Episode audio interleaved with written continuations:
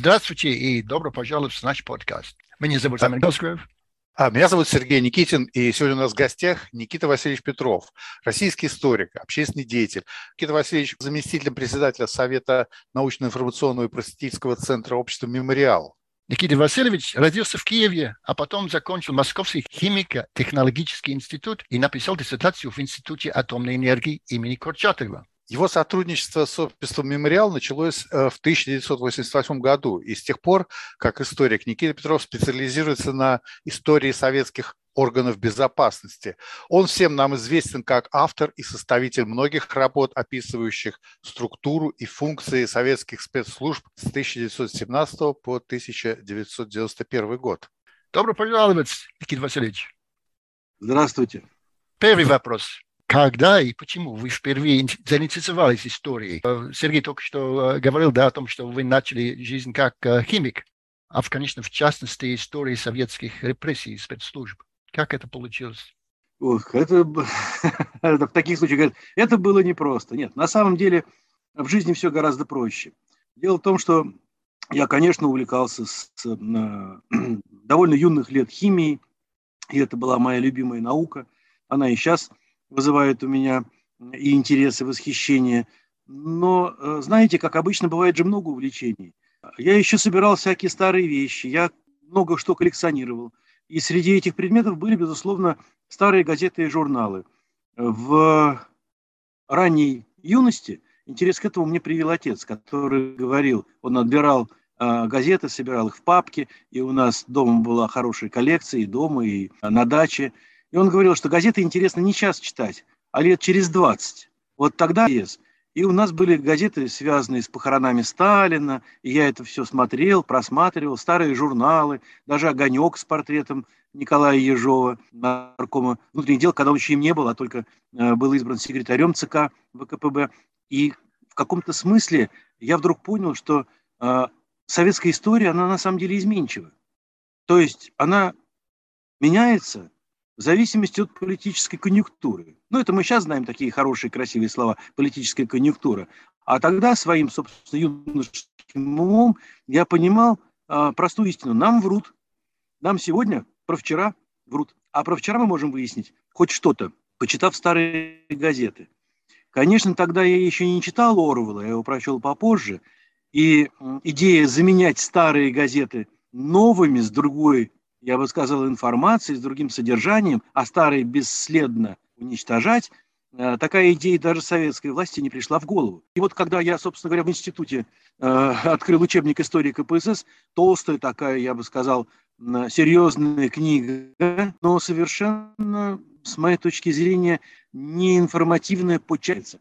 И меня это заинтересовало. Она действительно вызвала у меня массу вопросов, связанных с тем, что там очень много персонажей исторических, советских, не упоминалось вообще а у многих была просто какая-то совершенно скудная лапидарная информация. И мне хотелось выяснять это глубже, и я хотел понять, собственно говоря, а как же действительно было в советской истории. И, конечно, стал искать старые журналы, стал искать еще дополнительно старые газеты. И э, в институте у меня были очень хорошие друзья, которые тоже интересовались историей, хотя и учились в химическом институте. Это Андрей Миронов – с которым мы были очень дружны, в одной группе учились, и Сергей Филиппов, который и сейчас, собственно говоря, продолжает заниматься историей. И вот тогда мы стали ходить в макулатурный пункт, пункт приема макулатуры, искать старые газеты. А потом один человек мне сказал, у кого я хотел купить старые журналы «Огоньки», он сказал, ну а что вы мучаетесь, идите в газетный зал Ленинской библиотеки, и там, собственно говоря, есть все газеты, необходимые вам. И это было настоящее открытие. В январе 1977 года я переступил порог газетного зала и остался там, что называется, уже постоянным читателем на долгие годы, потому что это был настоящий клондайк, это было Эльдорадо исторических знаний. Вот, собственно говоря, после этого химия стала отступать на второй план. Да, я закончил институт, я учился в Курчатовском институте, я не защитил диссертацию, я ее готовил, но я ее не защитил по э, химии в соединении плутония. У меня была специальность редкие рассеянные химические элементы.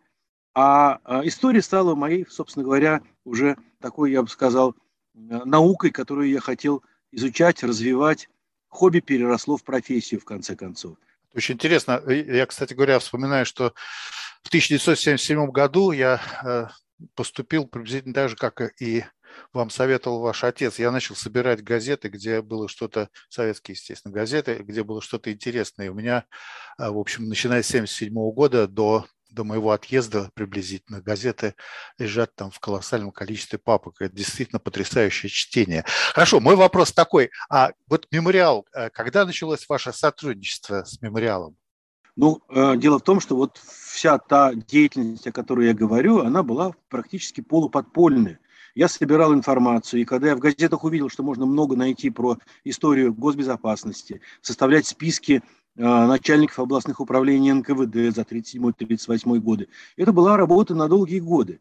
И, естественно, это нельзя было делать в Советском Союзе. И, естественно, э, в конце концов я привлек внимание органов КГБ, уже в Курчатском институте, когда я учился, осенью 80-го года приходил человек и сказал, я представитель органов Комитета государственной безопасности, и нас интересует, вот, что вы делаете в Ленинской библиотеке. Я что-то такое сказал а, совершенно немыслимое насчет того, что готовлюсь к экзамену по марксистской философии, но понятно было, что я говорил неправду. В общем, через полгода меня из аспирантуры отчислили. Но я продолжал заниматься историей. Потом я работал на кафедре химии в Московском инженерно-физическом институте, откуда меня тоже прогнали после очередного визита людей из КГБ. А в августе 1985 года был арестован Андрей Миронов, мой приятель, за так называемую антисоветскую агитацию и пропаганду. И у меня был обыск, и какую-то часть материалов, ну не всю, конечно, а то, что дома было, какую-то часть материалов изъяли. Но, в общем, это была уже более такая, я бы сказал, серьезная история, потому что московские чекисты узнали э, о том, как можно, оказывается, на основе газетного материала собрать довольно обширную коллекцию сведений об их организации. У меня там было более 500 биографий, более трех тысяч имен уже в схемах, кто где, когда, чем руководил.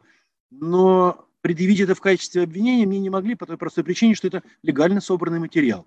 Надо было доказывать, что я с этим сделал, хотел сделать что-то нехорошее, незаконное – но наступала перестройка, и уже, в общем-то, они этого не успели сделать, потому что уже в 1987 году мои друзья Андрей Миронов и Игорь Вахненко, который тоже был осужден за антисоветскую агитацию и пропаганду, а, буквально вот вышли на свободу в феврале.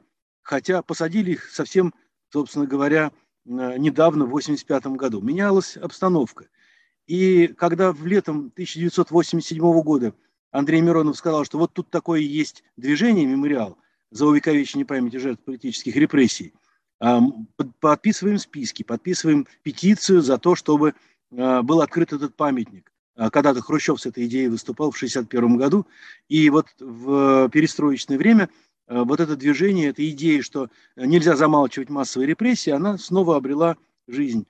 И я, конечно, подписал. А потом Андрей Миронов меня как раз познакомил с Рогинским. Он сказал, там интересуется историческими знаниями, и ты им как раз очень можешь даже пригодиться. И вот тогда, в декабре 1988 года, а, я приехал к Арсению Борисовичу Рогинскому по его приглашению, а, мы разговаривали, и он сказал тогда такую фразу, которую я потом много раз пересказывал, он сказал, старичок, хватит сидеть в подполье, надо выходить, надо заниматься историческими исследованиями, и, естественно, с тех пор я а, был участником исторических семинаров мемориала, ну и, собственно, стал одним из мемориальцев, что для меня было очень важно с точки зрения а, ну, приложения своих знаний и сил. Потому что до этого я это делал как будто бы для себя, хотя, конечно, я готовил справочник и собирался его издавать, но в советское это время я мог мечтать только об издании на Западе. А уже здесь год за годом открывались все больше возможностей и горизонта, а уж после 91 года и открывались архивы, и уже, конечно же, удалось издать этот справочник и э, завершить вот то дело, которому посвятил Э, многие годы подпольной работы. А Никита, вот хочется спросить по поводу э, Рогинского, но до этого вот у меня вопрос по поводу э, Ленинки. То есть то, что вы там читали, никаких проблем, э, ну, они вам свободно дали читать. Да? Это не были материалы, которые были в, были в каком-то спецхране или что-то такое. Вы понимаете, какая вещь? А, конечно, э, литература, изданная даже в советское время, книги, многие могли попасть в спецхран. Это так. Это факт. А вот что касается газет, советская власть не решалась их спрятать в спецхран. Она полагала, что если они лежат где-то в Химках, и там не так много читателей, то ничего страшного в этом нет.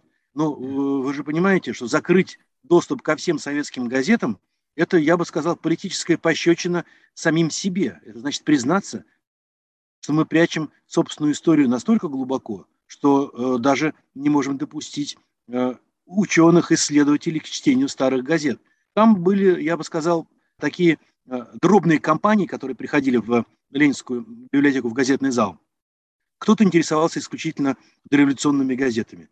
Какая-то была группа э, спортивных, я бы сказал, таких болельщиков, которые составляли по областным газетам графики победы тех или иных областных команд.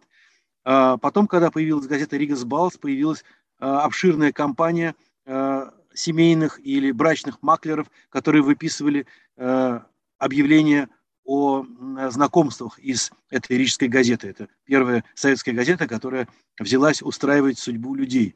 Но одним словом, там была разношерстная публика. И в, на этом фоне э, молодые люди, я и мои приятели, э, которые занимались изучением исключительно газет э, 30-х годов, как-то не особенно привлекали внимание. Хотя были попытки э, каким-то образом ограничить доступ. В 1984 году в библиотеке завели разговор о том, что нужно сделать доступ к газетам такой же, как в архивы, ну, чтобы с письмом от организации человек приходил. Но нас спас Константин Устинович Черненко, который в своем законотворческом, я бы сказал, порыве подписал закон о библиотечном деле в Советском Союзе. И там было сказано, что библиотеки должны быть общедоступны, и никаких ограничений быть не должно. Так что в каком-то смысле, да, нависала один год такая угроза, но она отступила. Очень интересно. Ну, вы рассказали, а, как вы познакомились с Арсением Рогинским, а потом вы э, в течение времени вы выпустили ряд публикаций совместно с ним. Хочется спросить, как это было с ним а, работать и какой он был человек для вас? Знаете, да, знаете, Арсений Борисович Сагинский, которого вот уже без малого пять лет с нами нет, он умер в декабре 2017 года, он был для меня э, человеком, который, ну, отчасти открывал другой мир, потому что он э, классический исследователь, он э, много занимался филологией э, и архивной работой в том числе.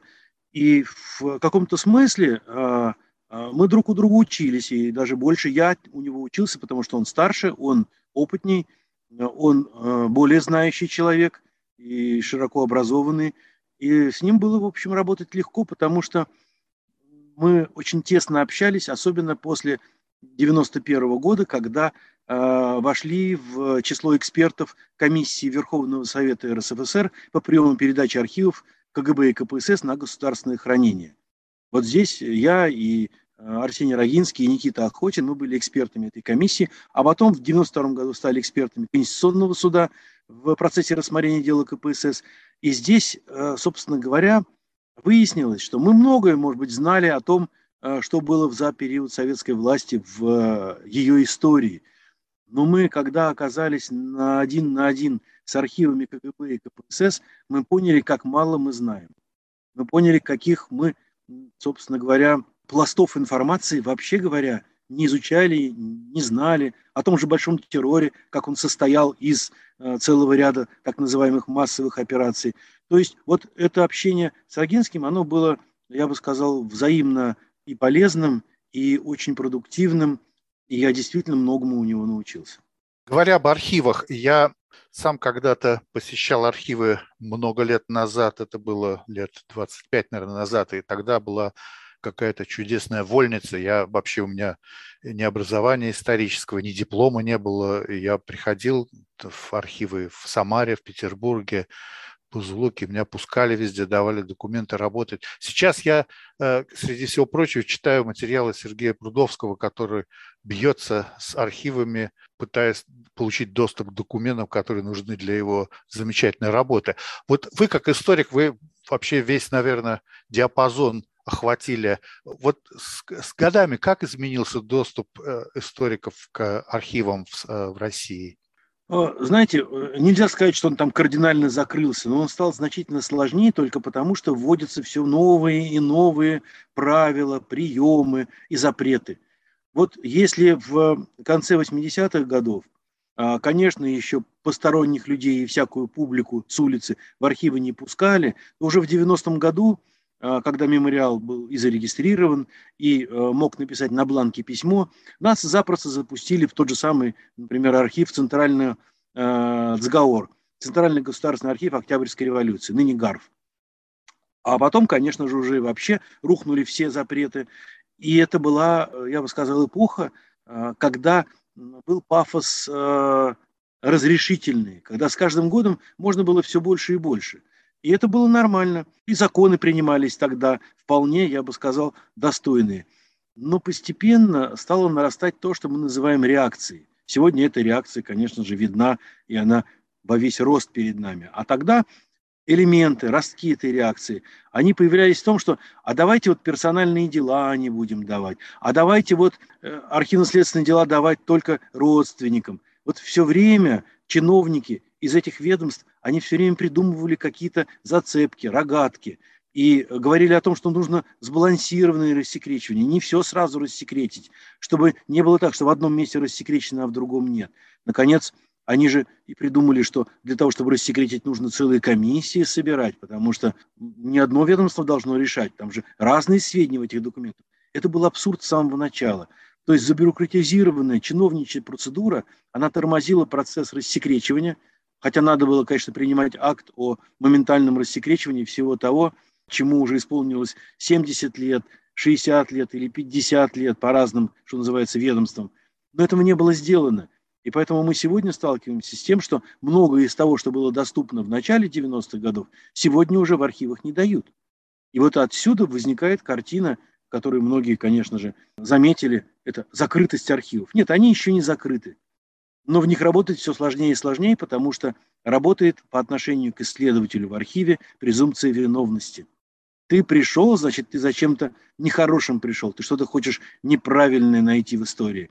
Вот это уже стало, я бы сказал, мейнстримом, когда на отдельные темы исторических исследований смотрят не просто косо и не просто с подозрением, а с негодованием, потому что они такие исследования и такие знания могут помешать воспитанию патриотизма в широких народных массах. Зачем нам негативные факты о нашей истории? Ну и это уже стало, я бы сказал, такой идеологической э, парадигмой. Да, это очень интересно. Никита, у меня такой вопрос. Вы писали об истории НКВД при Сталине, в частности, о Николае Ежове. В какой степени мы можем говорить э, о том, что такие люди, как э, Ягода или Ежов, у них было э, личное влияние на ход событий, или они просто выполняли волю Сталина? Ну, знаете, нельзя никогда, собственно говоря, свести Э, подобную историю к э, простой схеме. Безусловно, каждый из них обладал своей индивидуальностью. И Егода был, безусловно, очень интересный человек, ну, с точки зрения чиновничьего рвения, с землистым лицом, как о нем писал э, Троцкий, серое ничтожество. Но на самом деле Егода был прекрасный организатор, и именно поэтому его выдвинул Дзержинский, именно поэтому он при Минжинском играл практически главенствующую роль в органах ОГПУ но он был плохой политик. И Сталин его заменил не потому, что Егода плохо или мало старался, а потому что Сталину нужен был еще более послушный исполнитель, неупрямый, э, Егода иногда упрямился и иногда проявлял свои воли, когда речь шла о том, что э, репрессии, которые в принципе планировались, безусловно, Сталином и его штабом Политбюро, э, когда эти репрессии выходили за рамки того, что Егода мог считать целесообразным, то есть ненужным. Он очень часто повторял э, в своем кругу в 1934 году такую фразу, что классовый враг становится ручным, что уже, в общем, на самом деле мы всего достигли, и репрессиями мы мало что теперь добьемся, а надо планомерно работать э, в агентурно-оперативном плане, но Сталину не это нужно было.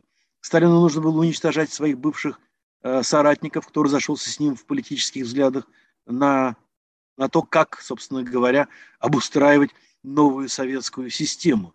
И Егоды с этим, конечно, уже с трудом справлялся. А Ежов абсолютно послушный и, я бы даже сказал, бездумный исполнитель, который даже привносил и элементы личного фанатизма и жестокости. То есть они, конечно, очень разные люди, и Егода, и Ежов.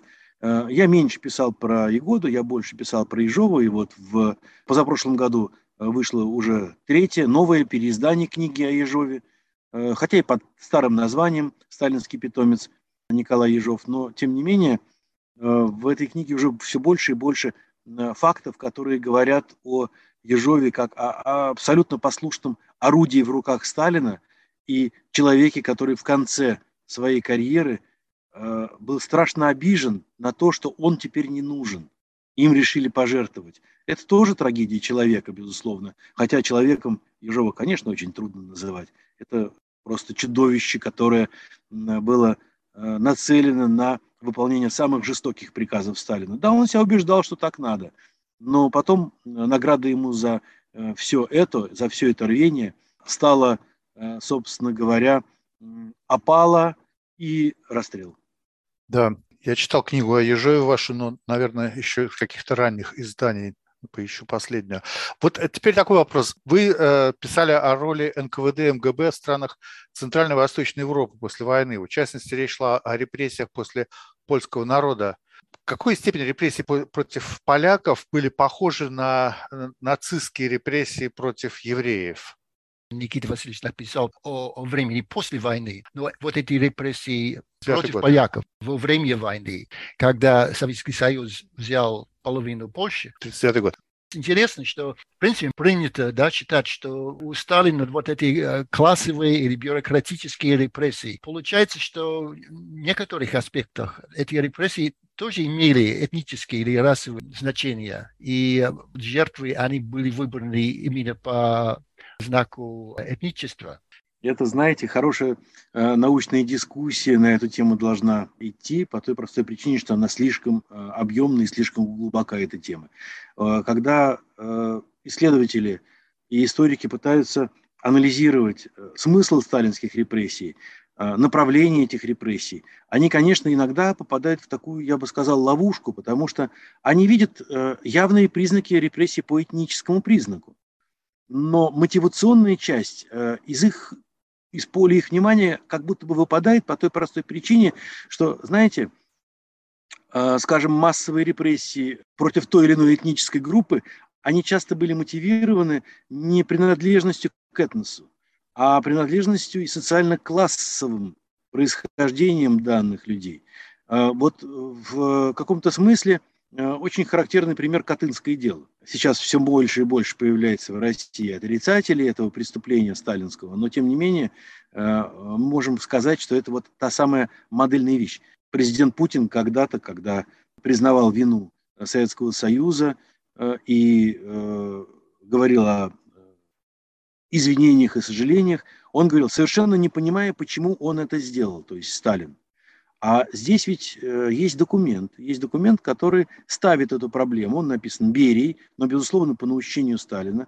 Э, я думаю, что Берия сам по себе не стал бы выдвигать такую идею расстрелять 22 тысячи человек. Там даже 25 было запрошено в качестве э, контрольной цифры. А именно по социально-классовому и по, я бы сказал, проявленным взглядам, когда они находились в лагерях. И заметим, это офицеры – Рядовые польской армии, они ведь э, чаще всего распускались по домам, если они жили в, на территориях, которые уже были отторгнуты Советским Союзом от Польши, а кое-кого даже и отправляли в Германию, э, там небольшой поток, но был. Одним словом, эта репрессия против э, э, польских офицеров и польских граждан, она носила четко социально-классовый характер. Но когда мы говорим о том, а почему она случилась, мы должны просто обратить свое внимание на события 37-38 годов. Здесь две составляющие основные. С одной стороны, это социально-классовая чистка по приказу о так называемой кулацкой операции, приказ 00447. Все бывшие священнослужители, а, беглые или еще не разоблаченные кулаки, а, антисоветские элементы и даже уголовные элементы, которые все по мнению Сталина, не могут вписаться в замечательный социалистический строй. А вторая часть этих репрессий э, – это репрессии по связям с заграницей, так называемые национальные операции. Да, они носили э, название неких наций. Ольская операция, латышская операция, немецкая операция, Харбинская. Заметим, нации такой нет, но вот Сергей Прудовский много этим занимается. Э, он, собственно говоря, этот приказ Харбинский против тех, кто когда-то работал на КВЖД или имел с ними связи.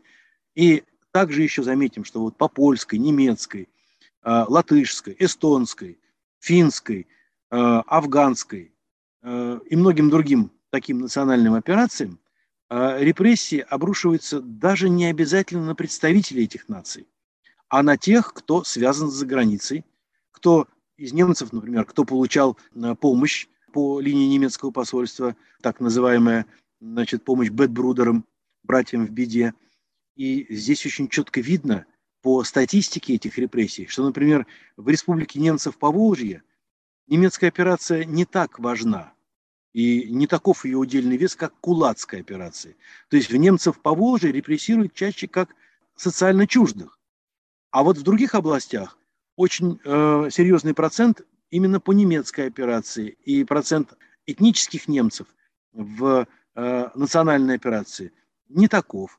Ну и с поляками, когда мы говорим о 40-м годе, это то же самое, потому что это те, кто уже не нужен в э, будущем Советском Союзе. В Советском Союзе, который идет по социалистическому пути, а вот это, это как раз балласт, от которого надо избавляться. И когда мы говорим о репрессиях в послевоенный период, которые осуществляли советские органы, в странах Восточной Европы. Везде, куда пришла Красная Армия, всюду пришел советский террористический режим. И в этом отношении они тоже следуют именно этим социально-классовым признакам. Потому что вы же прекрасно понимаете, здесь смешалось две составляющие. С одной стороны, это ксенофобия по отношению к буржуазным нациям, а, которые еще не встали на социалистический путь. А когда они встали на социалистический путь, то тогда, конечно же, Э, центр тяжести переносится на так называемое социально-классовое происхождение. И вот это многие путают. Гитлера в его, собственно, репрессивной политике было все ясно и понятно. Расовая теория, она, собственно, все объясняет с точки зрения фашистов, нацистов. Все те, кто принадлежат к недочеловекам, э, с ними можно не церемониться. Это не значит, что надо всех сразу уничтожить, но, по крайней мере, какие-то нации, например, вот польская – Э, предполагалось к онемечиванию. Это тоже, э, собственно говоря, вот тот путь, по которому именно нацистская расовая теория шла. А советские репрессии, они, собственно говоря, являются ну, отражением в зеркале, но с неким иным подтекстом. Не, а, скажем, онемечивание, а осовечивание. А осоветить можно любую нацию – если немцы, например, никак не предполагали возможности онемечивания евреев и цыган, и отсюда мы видим вот то массовое преступление, которое называется Холокост и массовое убийство цыган, то в отношении славянских народов здесь была более гибкая линия. Кого-то предполагалось э, просто держать на положении, там, я не знаю, трудовых ресурсов, кого-то предполагалось онемечивать, а кого-то можно было и вообще встраивать в качестве фольксдойчи. То есть это, конечно же, природно, это разные мотивации репрессий. А историки часто попадают вот в такую ловушку, когда они видят, что внешние проявления и методы репрессий схожи, значит, они полагают, что и, э, и цель, и причины тоже могут быть схожими. Спасибо, Никита. Хотел бы спросить о другой теме. То есть вы тоже писали да, по поводу после сталинского КГБ, особенно о человеке Иван Серов. А в какой степени, по вашему мнению, изменились службы безопасности в после-сталинский период? Сначала как КГБ и даже вот сегодняшний день как ФСБ? Ну, знаете, конечно, КГБ, который э, был организован в марте 1954 года, э, по замыслам это должна была быть организация, конечно же, отличная от того, что делалось до того, до, до, до тех пор. Потому что, конечно, КГБ занимался репрессиями, вне всякого сомнения, но масштабы были значительно меньше сталинских времен. Э, я даже так скажу, что репрессии начинают э, приобретать несколько иной характер уже даже при жизни Сталина. В 51-м, 52-м, 53-м, если мы будем сравнивать статистику репрессий, то мы поймем – что она как будто бы исчерпывается, потому что с точки зрения Сталина советское общество достигло уже определенного равновесия. Это не значит, что Сталин не проводил тех или иных особых репрессивных кампаний, например, дело врачей или дело заговорщиков из МГБ. Но это была такая, я бы сказал, штучная продукция. Все массовые репрессии, они остались, собственно говоря, в довоенном, военном и отчасти послевоенном периоде. Мы не будем, кстати, даже забывать и о высылке, а, о депортации целых народов при Сталине. На это были свои причины, и эти причины, конечно же, надуманные, но тем не менее, а, вот здесь мы можем уже говорить о неких репрессиях по этническому принципу. Это действительно тоже свойственно сталинской эпохи. Народы, которые он посчитал нелояльными. И крымские татары, и чеченцы, и ингуши, и карачаевцы, и балкарцы, и калмыки, и крымские татары. То есть, одним словом, здесь, вот я бы сказал, целый букет э, народов, которые Сталин э, посчитал нелояльными. И, конечно же, вспомним слова Хрущева, которые являются некоторой гиперболой, но, тем не менее, Хрущев выразился так. Он сказал, Сталин и украинцы бы всех выселил, но только их слишком много было. Это было сделать физически невозможно. Так вот, КГБ, который возник в 1954 году, в первую очередь, если мы посмотрим на задачи КГБ, как они были сформулированы э, президиумом ЦК КПСС, должен был ликвидировать э, наслоение в беззаконии, э, ликвидировать беззаконие, ликвидировать последствия орудования банды Берия в органах госбезопасности, тогда это так звучало, и процесс реабилитации начался прямо, собственно говоря, с созданием КГБ. В мае 1954 года уже появились центральные местные комиссии по пересмотру дел, когда люди были осуждены особым совещанием. Эти дела пересматривались в первую очередь. Ну а потом, конечно же, возвращались на э, свои земли изгнанные народы, э, шел процесс реабилитации, этим занимался КГБ. И вы знаете, когда в КГБ работают люди, которые, с одной стороны, вроде бы участвовали в репрессиях при Сталине, таких было еще много, а с другой стороны, теперь вынуждены реабилитировать тех, кого тогда репрессировали, это ведь тоже хорошая школа. И постепенно, кстати, от них тоже избавлялись КГБ. Порядка 40 генералов были лишены генеральских званий, 17 тысяч сотрудников были уволены, а, между прочим, аппарат КГБ не был столь многочисленен при образовании этой организации. Это довольно значительный процент 17 э, тысяч сотрудников. Я сейчас не берусь э, на память четко назвать эту цифру, но это, в общем, порядка одной трети. А, и в конце концов, вы же прекрасно понимаете, что это заметное явление, когда увольняют тех, кто раньше э, имел отношение к массовым репрессиям, кого-то лишали пенсии и давали ему обычную пенсию вместо офицерской или генеральской. Это была школа для КГБ. И КГБ переходит на рельсы не прямых репрессий, а на э, профилактическую работу. То есть год от года э, уменьшается число людей, арестованных за антисоветскую агитацию и пропаганду. Потому что достаточно уже вызвать, попугать.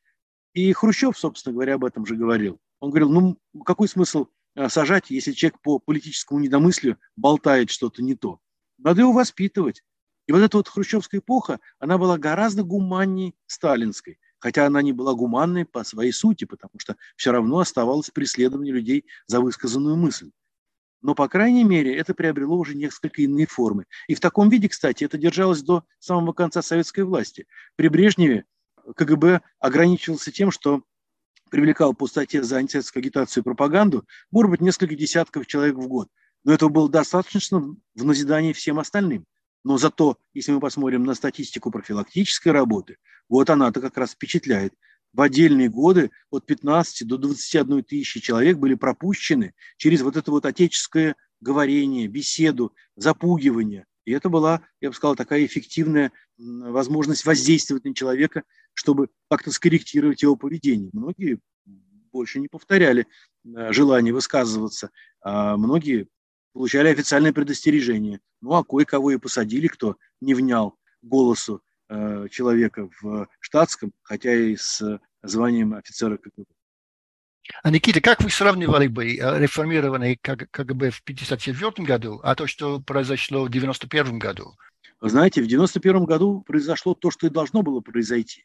То есть это, э, с одной стороны, дезинтеграция мощной системы КГБ, когда отделилась разведка, отделилась э, спецсвязь и шифровально-дешифровальная работа, отделилась э, функция охраны руководителей Российской Федерации, но, к сожалению, тогда не произошло того, что мы называем ментальным разрывом. Это была реформа э, ведомства, которое на самом деле не подлежало реформированию. Надо было, конечно, целиком распускать эту систему и создавать на демократических и правильных основах другое. Но, к сожалению, знаете, история не знает сослагательного наклонения. А если бы, было бы. Одним словом, все пошло так, как пошло, потому что, в конце концов, власть переходила из рук одной части партноменклатуры к менее значимой при советской власти, но не менее усердной и э, жаждущей власти другой части политической э, политноменклатуры. И так случилось, что в конце концов, пошла реставрация. Постепенно вновь сливались следствие, вновь вернулось в ФСБ, и э, запреты, и практика, и многое другое.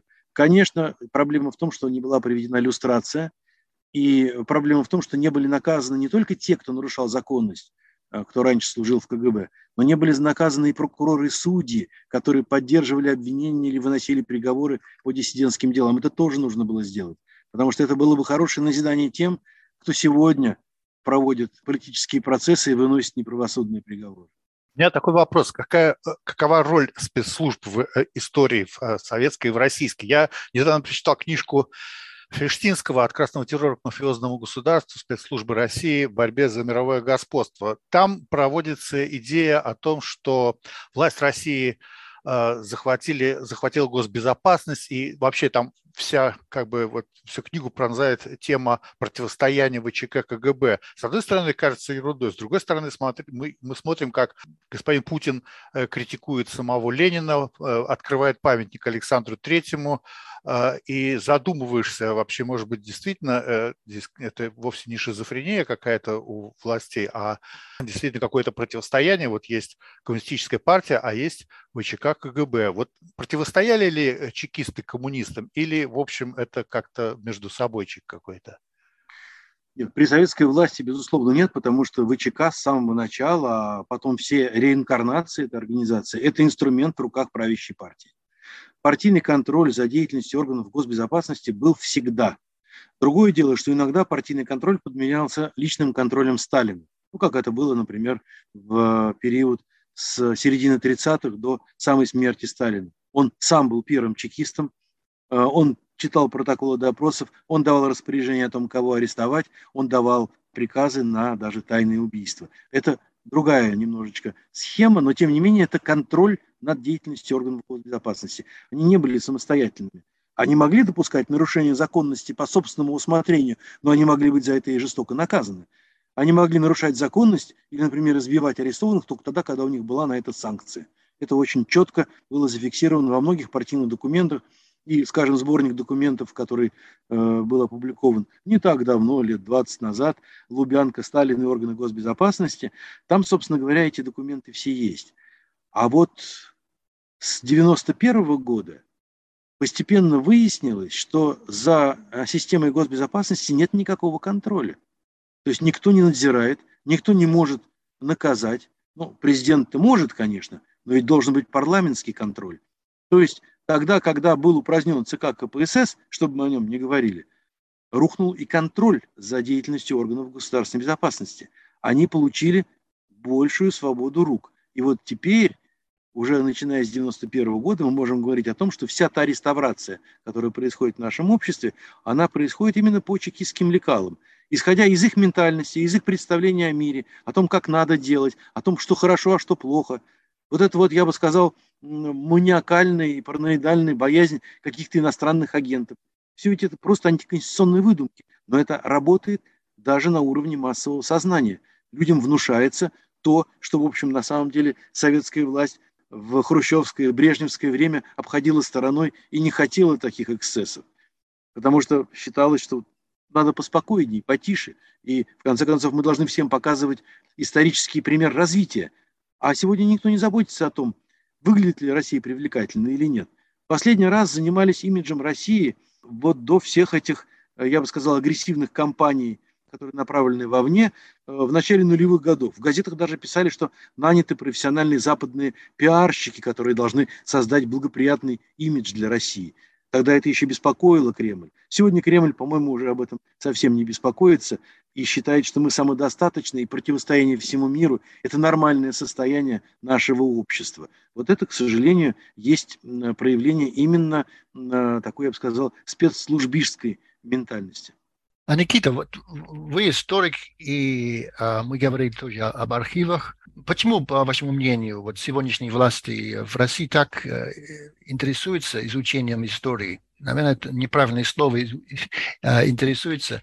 А, кажется, что а, есть какая-то государственная, формируется, по крайней мере, какая-то государственная идеология в области истории.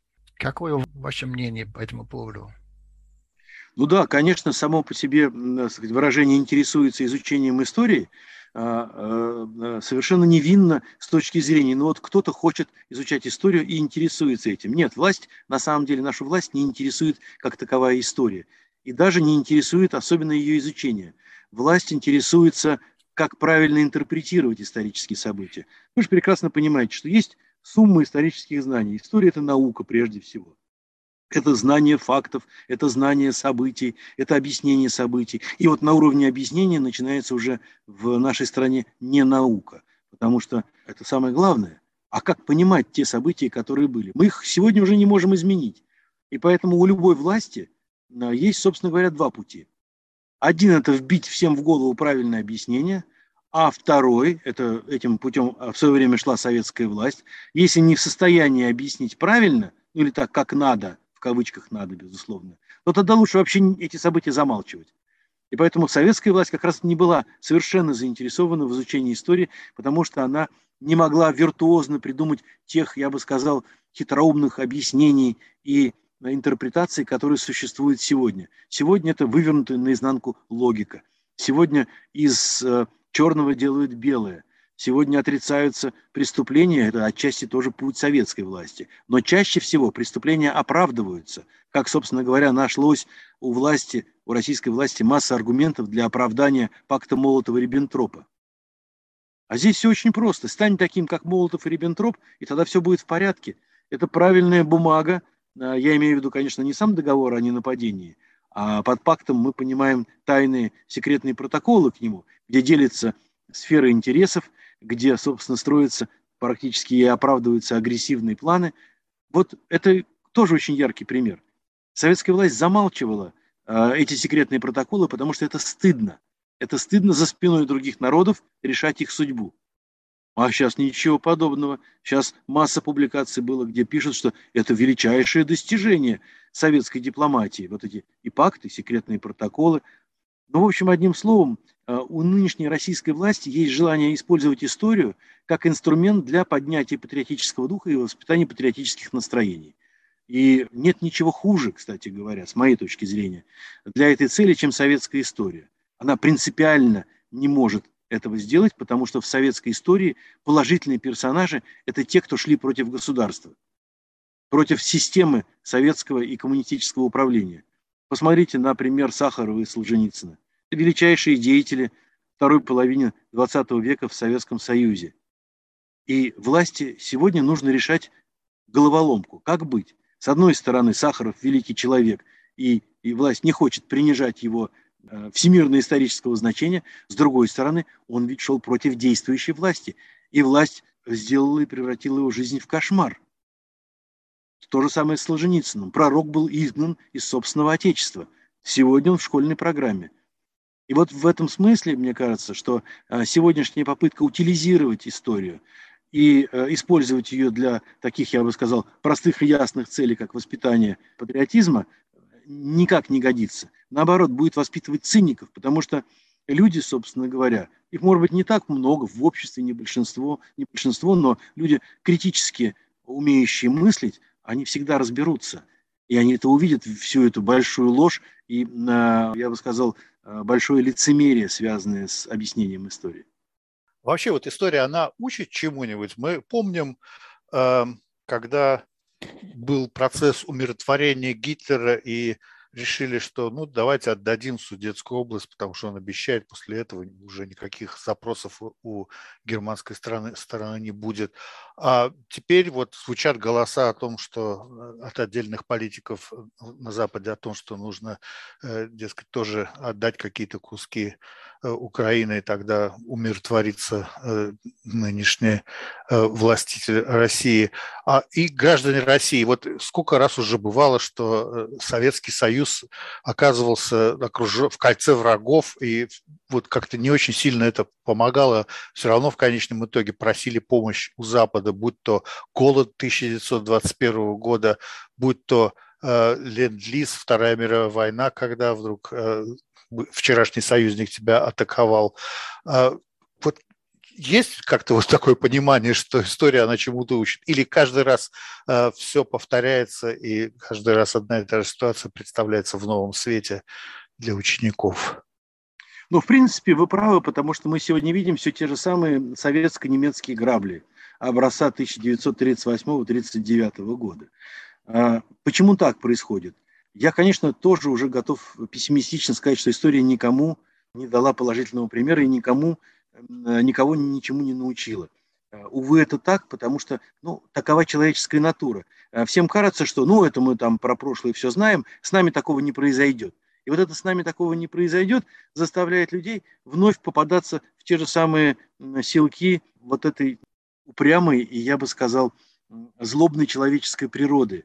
Очень легко вырастить и воспитать ненависть и агрессию в народе. И сегодня мы это видим. А что касается учат или не учат, я убедился на примере войны России против Грузии в 2008 году. Вот тогда-то стало очевидным, что Запад пошел по пути умиротворения агрессора. И это как раз, с моей точки зрения, э, было поворотным пунктом, после которого все посыпалось, потому что дальше будет больше. Я и тогда говорил, что если сейчас никто не настаивает на выполнении плана Медведева-Саркози, вы получите еще большую агрессию и еще большие проблемы. Так оно и случалось год за годом. И сегодня мы видим, что да, история никого ничему не научила. Но что тут поделаешь, если мы видим, как и само общество наше попало в эту, я бы сказал, потенциальную яму ксенофобии, из которой уже очень трудно выбраться, потому что власть разбудила самые низменные инстинкты в людях. Власть поощряет вот это вот наше, мое, захватить, вернуть. Здесь же два основных постулата, понимаете? Первый – это то, что, и это мы слышали, между прочим, из самых высоких, я бы сказал, уст. Первое – это что 91 год, распад СССР – это крупнейшая геополитическая катастрофа, а второе, что русские – самый разделенный народ в мире. Значит, надо что-то делать внушают обывателю. И обыватель легко попадается на эту удочку. И здесь, понимаете, есть еще последнее, что я хотел сказать в этом а, отношении про историю. Здесь есть два, собственно говоря, краеугольных камня, на которых стоит нынешняя а, российская государственная историческая риторика. Первое – это то, что мы спасли мир в 1945 году. То есть это полное, я бы сказал, присвоение победы только себе – а западные страны, антигитлеровская коалиция, все это на самом деле с точки зрения официальных российских историков несущественно. А вторая, мы никогда никому ничего плохого не делали. Это вот продолжение того самого мессианства еще с советских времен, что мы освободили и освободим весь мир от цепей капиталистического рабства, а сегодня плавно трансформировалось в нашу особость. Мы особенные, и мы отстаиваем некие ценности, э, европейские ценности в том числе, которые там в Европе давно забыты. Ну и в таком случае очень легко всех объявить, собственно говоря, пособниками гитлеровцев или их наследниками, или их идейными последователями, и все кругом гитлеровцы, и все кругом нацисты. И вот в этом отношении российское общество, э, как мне кажется, попало вот в капкан вот этой ксенофобской и совершенно ложной идеологии.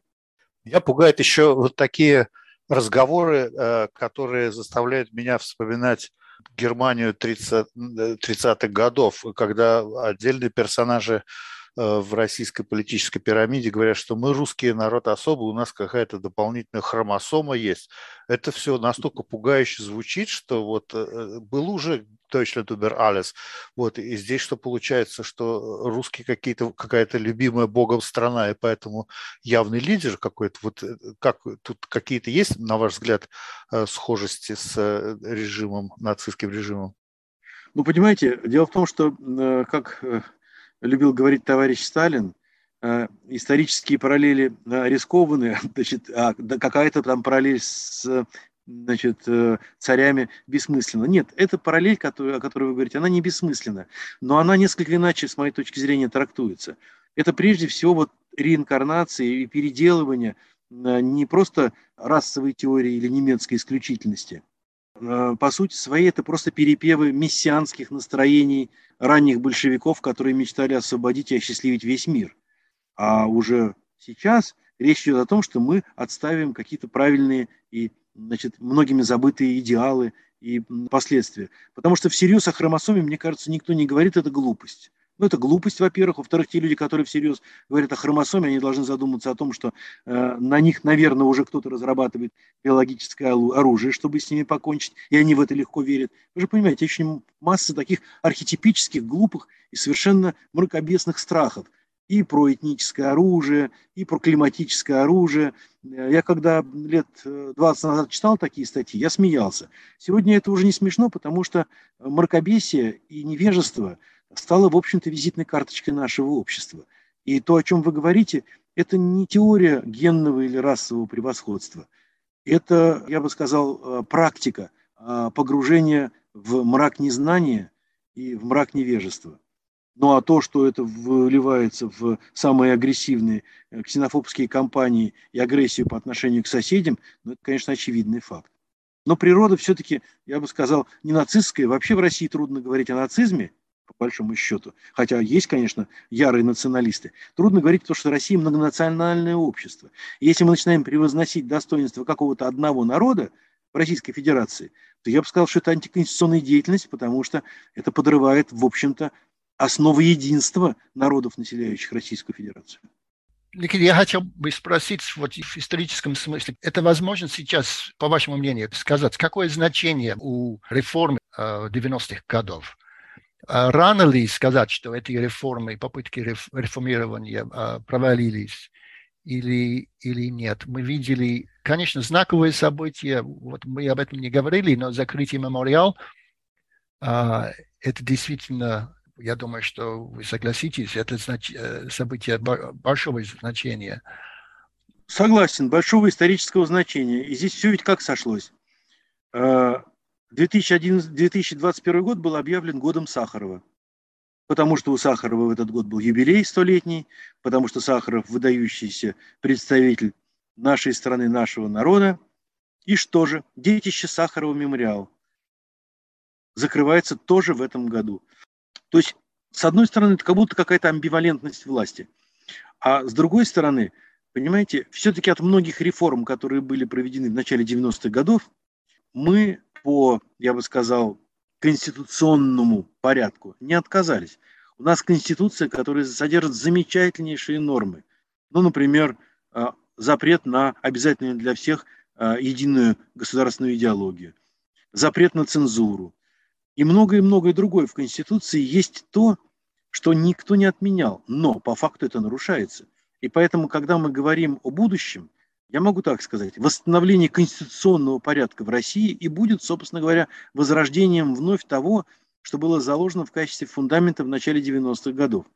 Безусловно, я верю в то, что и будет процесс массовой реабилитации всех тех, кто сегодня необоснованно осужденные, кому вынесены неправосудные приговоры. Все это будет. Но как это будет, в какой форме, пока трудно сказать, потому что когда общество прозреет. Здесь у меня, с одной стороны, есть оптимизм. Я надеюсь, что э, мрак не может сгущаться до бесконечности. А с другой стороны, я пока еще и не вижу признаков, вот как люди должны воспрять и сказать, что ну, до каких пор мы будем повторять все то, что уже давно проходили и что привело нас в тупик тогда, в 91 году.